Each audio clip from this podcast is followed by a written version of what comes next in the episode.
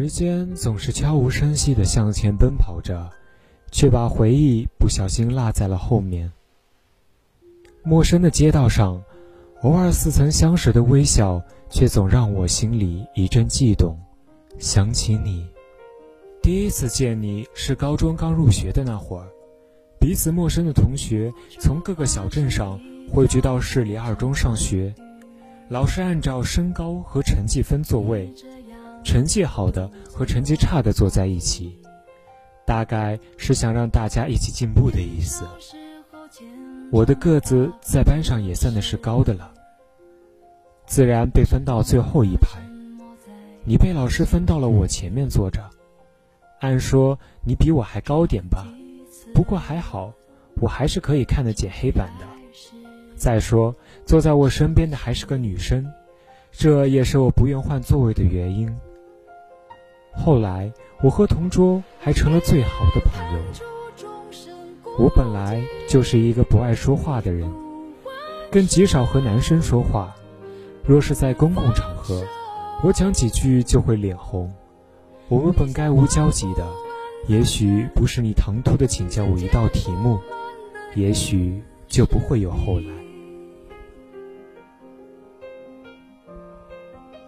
你在班上总是一位积极活跃的同学，上课总是积极回答老师的问题，下课后和大家打成一片，也爱唱流行歌曲。后来你还叫大家唱周杰伦的歌呢。当然也有缺点，那就是上课喜欢在下面吃零食，也爱讲悄悄话。我坐在你后面，可是看得一清二楚呢。说来也怪。你在下面没怎么听讲，但是老师一提问你，你还是可以正确无误地回答得上来，实在是到现在还让我佩服呢。所以老师也还蛮喜欢你的，而我确实不爱讲话，安静的可怕，甚至没有我，大家也不会注意的人。一次下课后，你突然转过身问我刚刚老师讲的数学题目，着实把我吓了一跳。你怎么会问我呢？天知道啊！我那时数学可是一塌糊涂啊！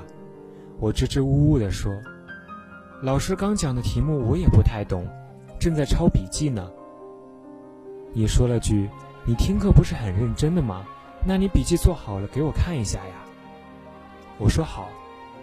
你继续出去跟其他同学玩去了。如果当时……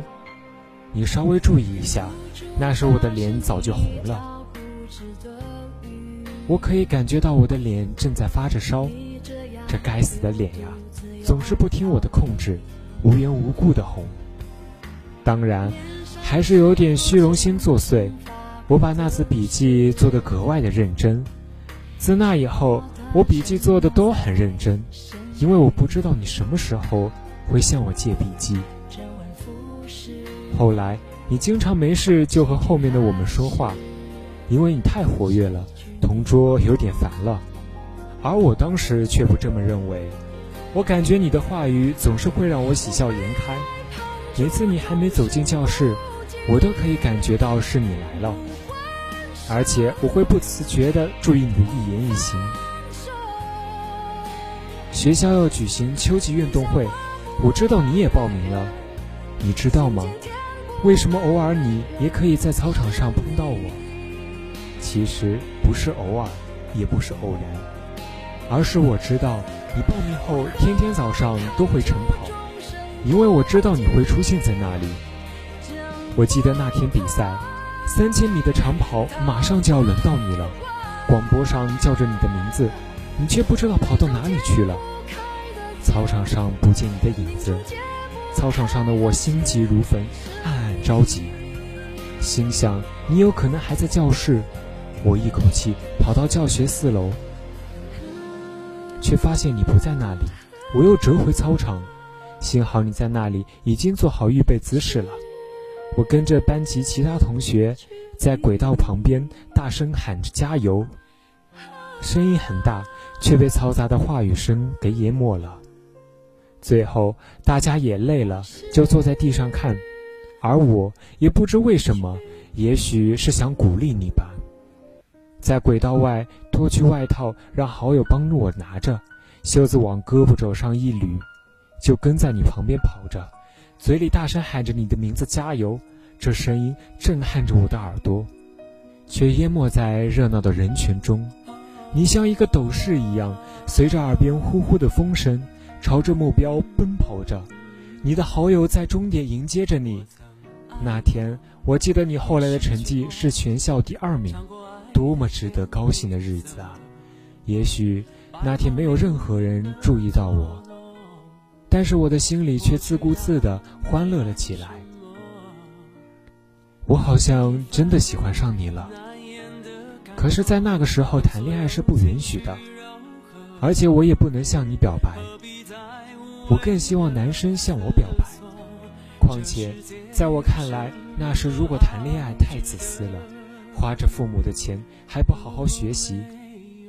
为此，那时的我经常感到深深的自责，脑袋却不听话的，经常冒出你的样子。后来。为了给高考学生腾出考场，男生的宿舍要给那些外校学生住。老师说让男生把书本放到女生宿舍，不然等我们放完假回来，书本可能会丢。那时我的心里很希望你会向我提出请求，把书本放在我那儿。可是直到那天下午，你还没有跟我说，我最终还是没有耐住了性子。趁着下午第三节课下，我在教室外的走廊对你说：“你的书本要不要放到我那儿？我那里有空的地方。”还没问完，你说你已经有地方放了。我的脸红了起来。当时我感觉这是一场赤裸裸的表白，里面更多的是我自作多情的成分。估计那时你也觉得有点不好意思吧？看见我脸红了，也跟着红起来。再后来调了位置，我们隔得远了，说话的机会也变得少了。我虽然想跟你说话，但是我不愿主动去找你，而且我又不喜欢说话。一次偶然间听你的朋友说你的女朋友怎么怎么了，我心里突然间难过起来。原来你是有女朋友的，而我却那么自作多情。再后来，经过一次分班。我们不在同一个班上了，我在一班，你在二班。我们的教室仅隔着一道走廊，可我感觉这隔的不仅仅是一道走廊，而是两颗心的距离。你还是会整天嘻嘻哈哈的往我们班上跑，找你的好朋友说话，当然也包括女生，可是却从没找过我，除非碰面了，互相问候一下。也许在你看来。我们仅仅是前后桌的关系，而我却把你刻在了心里。我无数次告诉自己，别再自作多情了，可是记忆总是与我作对。再后来听说你辍学了，这怎么可能？我为了求证一下，跨过了自从分班后就再也没有跨过的走廊去找你，却发现整个班级的同学都在，唯独缺了你。若我知道及时，我真想豁出去劝你读书。我始终不曾相信，一个那么成绩优秀的人，说不读书就不读书了。我相信你一定是有什么苦衷。再后来的后来，就再也没有听到你的消息了。而我也该为自己拼搏一回了。马上就高三了，我的日子也这样波澜不惊的过着。虽然我还是偶尔会想起你，也许你至今都不曾知道有个人曾经喜欢过你，但那个会在世界的某一个角落一直祝福着你，希望你过得开心幸福。若青春可以放肆一些，不愿意大胆一回，在你离开之前向你轻轻吐出我喜欢你，也许就不会给自己的青春留下遗憾了吧。